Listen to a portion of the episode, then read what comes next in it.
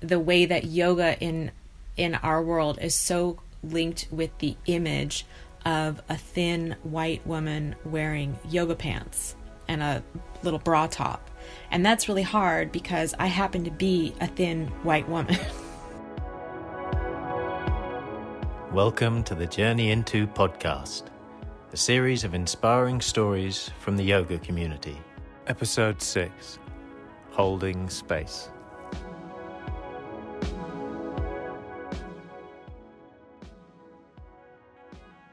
I grew up in California and Idaho, so in two different states. My first passion was tap dance. That was the class that I went to from a very small age. I guess I started when I was around five. Yeah, I was not allowed to wear the tap shoes in the house. I remember tapping on the tiles in the hallway and being seriously in trouble for that. And ultimately, my mom got a piece of wood, like a thin piece of wood and it would be in the garage and I would have to go into the garage to practice my tapping and I was always doing these dances that had me in the weirdest costumes. One in particular, we did a tap dance to the song from Aladdin with the genie. It's real jazzy, you know, you ain't never had a friend like me synthetic fabric, see through, belly showing, sequined, like I Dream of Jeannie kind of hairstyle. I I imagine that somehow I would live in a fantasy world where there was choreography and everybody's outfits matched. That's kind of I think what my 5-year-old self had as an idea. In high school, very much a loner. And for the last year of high school, I had gathered enough credits that I could have graduated early and my school moved to this block system where you had certain classes for longer periods of time, like two or three times a week instead of every day. And when they did that, it allowed me to leave school on Tuesdays and Thursdays and go over to the actual university in the city I was growing up in, in Boise. I would go over to Boise State University and take ballet and like acting 101. So as as soon as I was able, I was really of the mindset of getting out of high school. I didn't feel like I ever fit in there. My family was really afraid for me. I hear I heard a lot that, you know, it's really hard to make it in the industry and my family was from LA, so of course their idea of the industry was Hollywood and films and television. And I don't have like a, a standard beauty queen face and I got a lot of pushback from people around me when I was growing up that it wasn't possible for me to live the life of a movie star. Not so much my parents, but my grandparents. And my grandparents gifted me my tuition for university. And I remember sitting down with them. I I can't remember if it was just before I started or if it was maybe like one. We didn't have semesters; we had quarters. Um, it might have been one quarter after I had begun that we sat down and they they basically said if you don't change your major from dramatic arts to I don't know something else what I I don't even know what they even imagined I would do. Um, they were not specific but they didn't want me to have my major as dramatic arts and they threatened to pull their support and not pay for my tuition. And I I countered and I said, then I'll just drop out and move to New York and start auditioning. and that terrified them. You know, I was I think 18 at the time and that totally terrified them and then they said, "Okay, you can you can keep the dramatic arts as your as your major." I have never thought of my career as something that I've planned. I think there are different types of people and some people really can focus and pursue one goal with all of their power. And I started after, during college, I started to get really distracted by lots of things that caught my interest. And I never felt that kind of one pointedness that that I've associated with people who say my career is this. I was kind of following what felt right to me. I started studying a lot of different things, and that's when I got basically onto the path that led me to become a yoga teacher. I first encountered yoga at the YMCA in Boise, Idaho, when I was 17, I think, because I, I at 17 I got involved in aerobics. I thought about becoming an aerobics instructor because I really liked this lady that was the aerobics instructor, and I would go sometimes in the morning before my classes and do these like Dancercise type classes early in the morning, and then they had yoga, so I tested that out one time. I didn't really like it. It was in a basement room, and it was a bunch of older people, you know, and I was 16 or 17, I think, and it it didn't really resonate with me at that time. I think the first class that really affected me in the way that I wanted to continue and it really woke something up in me was in Santa Barbara, where I went to university. And it was at the Santa Barbara Yoga Center in, I would say, probably to 1999, I think. Yeah, I think it was my sophomore year of university. And I went with a friend of mine who was also a dancer. And it was an Iyengar class. And there was something about the place, the way that the poses were taught, and the space and the time to just feel my body with no expectation of performing it. And right now, I think what I'm specializing in is linked to Iyengar, strangely enough, but it's restorative yoga, where we do hold the poses for a really long time in a passive way to release tension from the body as opposed to stretching the body. I did my first teacher training after university, a few years after, in 2004 in Santa Monica, California, with Ana Forrest. And that was an amazingly intense experience. I started teaching straight away. yeah, I was actually co teaching with someone um, some workshop material, some women's work combining yoga with dance before I did my teacher training. So it was a lot of women who maybe had body image issues or um, different blocks in expressing themselves sexually. And I was studying Tantra and a few other different things at the time. So it was really women's work. At the same time, I was acting in plays, small theater productions in Santa Barbara, or directing or assistant directing. And then I was waiting tables throughout that to pay rent. And I did a lot of going to the beach and going to parties. That was my full time job for a while. if you're enjoying the Journey Into podcast, don't forget to subscribe to receive new episodes. And if you're really enjoying our series, we'd love it if you could leave us a review on the Apple Podcast app or Spotify.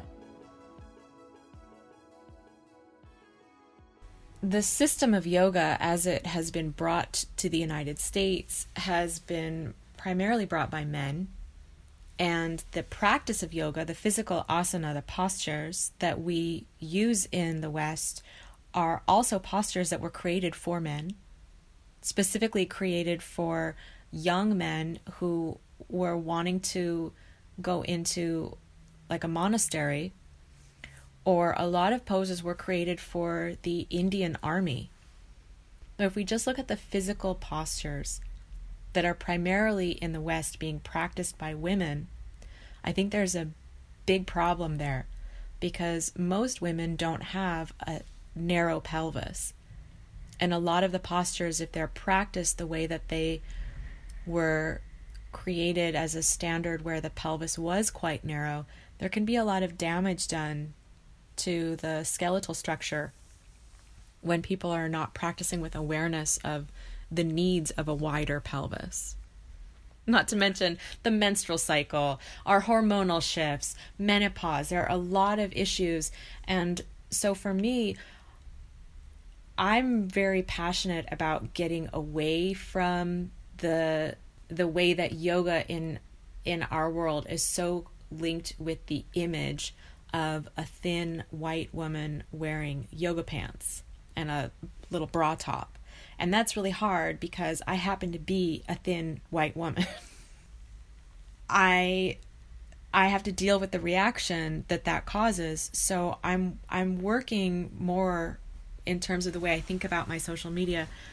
I'm trying not to picture to put pictures of myself doing poses other than like restorative poses and poses that are not about highlighting the objectification of my female form. The connection between feminism and yoga for me is that when I practice yoga simply as a physical practice, I don't get any of the real life changing benefits. And the life changing benefits of having a yoga practice have to do with increasing my compassion and empathy. They have to do with me being able to be comfortable with the whole rainbow of emotions that I experience as a human being. And that means that I need to be able to listen to someone that I disagree with. I need to be able to engage as nonviolently, as peacefully as possible with different types of people from different backgrounds. All of that leads me to the center of it being that I need to get more and more comfortable with who I am. And I am here in this package in this lifetime. You know, I'm white, I'm a woman, I'm Jewish, I'm I'm all of these things that people could see on the outside or that I can write down to identify myself. Those are just the the ego, the outside. But part of the work that I think is important right now for all of us that are involved in the yoga industry is to make sure that whether it's about a post on Instagram or whether it's the way we teach a class or the content of the book we write or the title of a workshop or the way we speak to a student that all of that is with as much awareness as possible because yoga is about increasing our awareness. I'm trying to stay in touch with what is my capacity and to honor that. So there are times where it's like, okay, I, I can allow myself X amount of news or social media, and then I draw a boundary.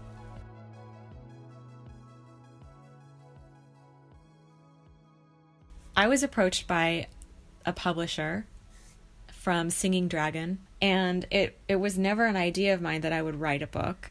And once I agreed to do it, then I realized what an enormous project it was and how how much work it was going to be and it was a huge project for me. Definitely a challenging project. It started because I was teaching a workshop for teachers in London on using voice and performance skills so, because I had this background of being on stage and working with actors, I had a lot of tools that when I started to teach just were naturally being used. A lot of new teachers, specifically, and also other teachers, because I really enjoy going to yoga classes whenever possible and just seeing how other people are teaching. And I encountered a lot of teachers who were not able to hold the space.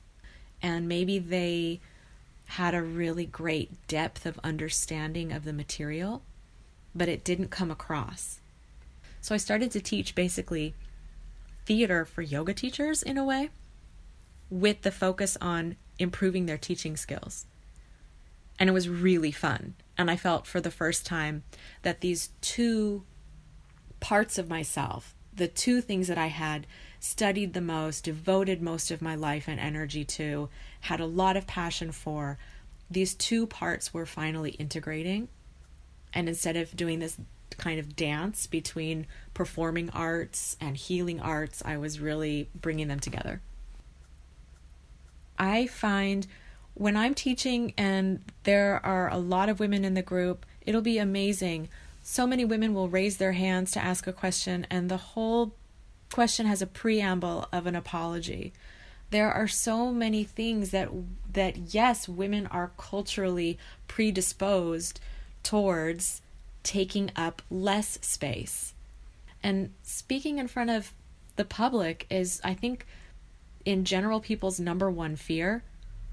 So, this is applicable to anybody. And there are so many reasons why, when we encounter something that makes us nervous and then we do need to speak, there's so many reasons why you might lose your voice. And there are so many things that you can do and tools that you can practice as preventative measures to help yourself through those moments. Most of us can fall into that yoga teacher voice trap. And one is that like most most clichés and stereotypes have some grain of truth behind them. And our nervous systems react to a certain tone of voice. And if you slow down the way you speak, it communicates something emotionally. So, a lot of people are starting with what might be a natural tendency in how do I get this group of people to, for instance, calm down and come into a quieter way of being. So, that's maybe a tendency that, that has some roots in authenticity that might be your reaction when you want to speak to somebody and you want them to calm down. And the trap is when you get stuck there and there's no realness coming through. And a lot of that is because we can be afraid to share ourselves.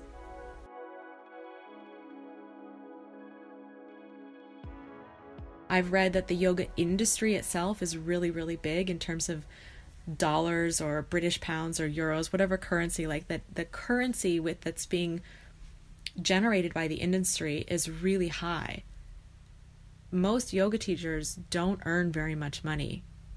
Most yoga teachers have other jobs also.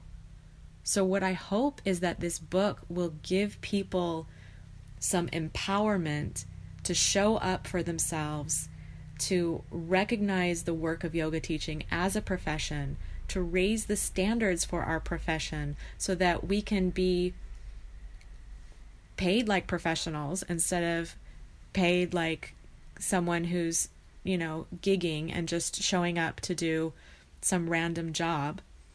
And that there can be, ideally, at some point, a shift in the industry away from this idea that yoga is only for that image that we talked about earlier, that this can be about real people gaining tools to deal with the challenges of life in a healthier way.